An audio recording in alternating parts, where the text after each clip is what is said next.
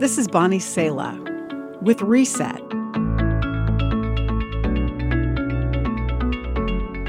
I was looking forward to a weekend of rest after a hectic week.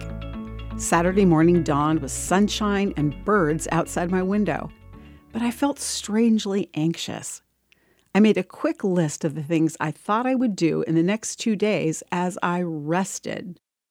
I realized I had a problem when I counted 21 things on my restful weekend list. Church Father St. Benedict would have told me that what I really need is humility.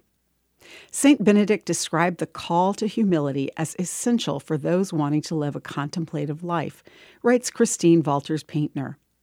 Humility is really a call to let go of what is not ours to accomplish or do. There was no way to rest and accomplish 21 things in one weekend.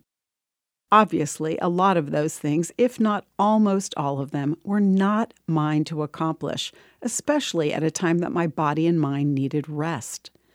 God doesn't need my help.